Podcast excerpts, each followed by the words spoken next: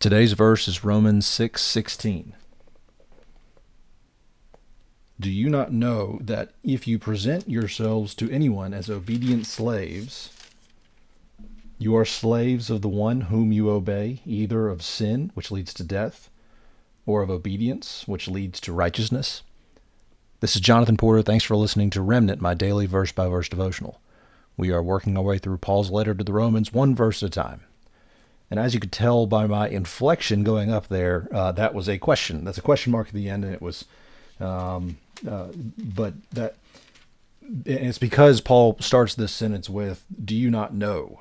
Um, but you know, he's essentially saying uh, here that if you present yourselves, you're going to present yourself as an obedient slave to something in this world. Uh, you're either going to be the, a slave. Um, of you're going to be the, the slave of, of, of the one that you obey. That's what he says. It's either of sin or of obedience. And um, and and you know one way of thinking about that is is this point that's made by Timothy Keller. It says because being saved doesn't mean you are free from having a master. You can be either a slave to sin or a servant of God, but you cannot be neither and you cannot be both.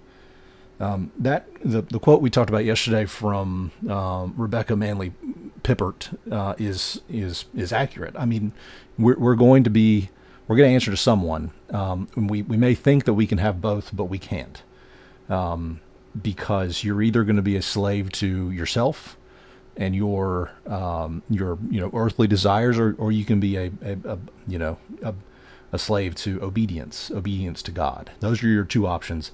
But like um, Timothy Keller says, you can't you can't be neither, and you can't be both. So that's the the choice is ours. Um, there's another um, thing that Timothy Keller wrote that I want to read for us. It, it says that you know we offer ourselves to whatever we seek as our highest good in life, whether power or acceptance or some cause. Then we become slaves of whatever that may be. Thus, no one is in control of his or her life. We are controlled by that to which we have offered ourselves. Whether we call ourselves religious or not, we all have a God. We are all worshippers. Um, that that's the point that Paul's trying to make here is that we're we're we're going to worship something. The choice is ours as to as to what that what we're going to worship, and you know the the Timothy Keller referencing uh, our, our, highest good in life made me think of um, a story I heard about Mount Everest this week.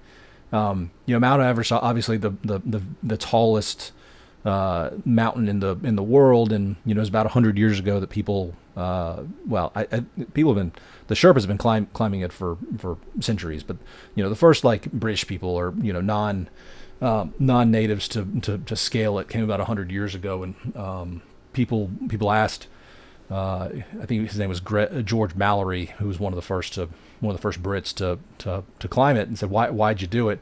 And he says it because it's because it's there. Um, see, since those days a lot of people have climbed Mount Everest. A lot a lot of people have climbed Mount Everest. And the the question is it's it's super dangerous um, it's really hard. It takes like a decade of training to do it. And the question is why? Why do people spend all that time?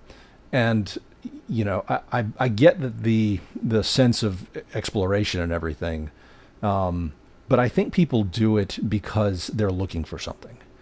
They're doing it because I, I think that they look at their lives and they and they say there's got to be something more. The answer is there is something more.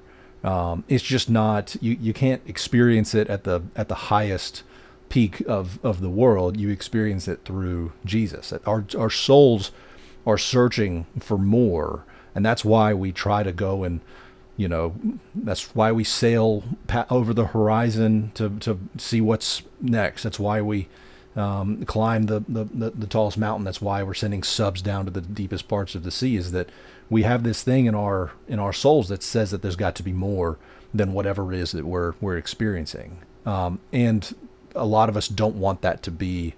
Uh, a lot of people don't want that to be um, a, a higher a higher be- a higher being, but but but that's the truth. We're seeking God because we are made to have a relationship and we're ha- made to have a relationship with God. It's just so many people run from that and they run towards things like Mount Everest. And the story that was in the news this week that sort of make, makes this point pretty cool to me is um, there are pictures that have, that have just come out of the of the summit of Mount Everest, the very top of Mount Everest. It is full of trash.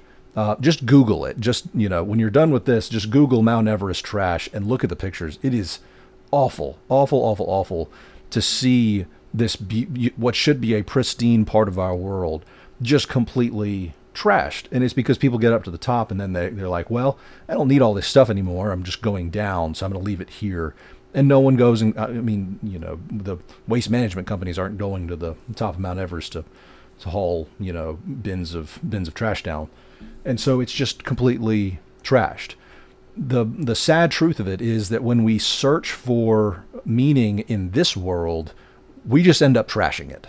That's all we do. That's what because that's because we're not meant to find our ultimate purpose in this world.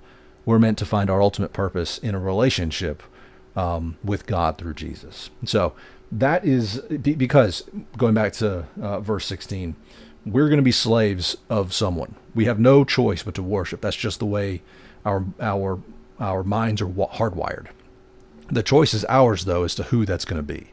It can either be um, things of this world, or it can be obedience um, to God. So those are your choices today.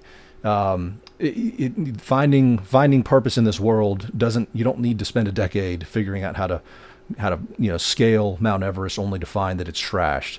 You can just uh, you can just accept today that you were built for relationship, a relationship with a loving God who knows everything about you. So that's verse 16. That's my take on verse 16. Hope you enjoyed it. Uh, come back tomorrow. We'll talk about verse 17. Thanks for listening.